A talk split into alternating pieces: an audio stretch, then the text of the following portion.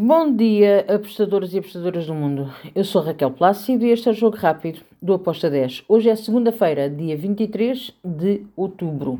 Vamos então para os jogos que temos para hoje e começamos pela Premier League. Tottenham contra o Fulham.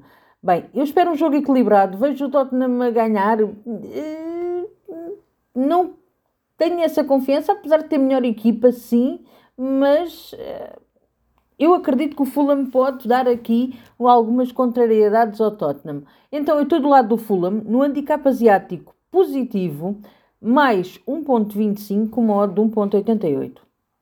Depois temos na La Liga, o Cádiz vai visitar o Valência. Valência-Cádiz é este jogo. Espero um jogo em que o Valência ganhe.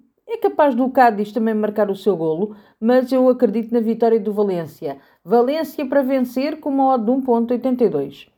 Depois temos Série A de Itália, dois jogos. O Dinese contra o Lecce. Aqui eu vou em ambas as equipas a marcarem com uma odd de 1.92. Depois, ainda na Série A de Itália, temos Fiorentina-Empoli.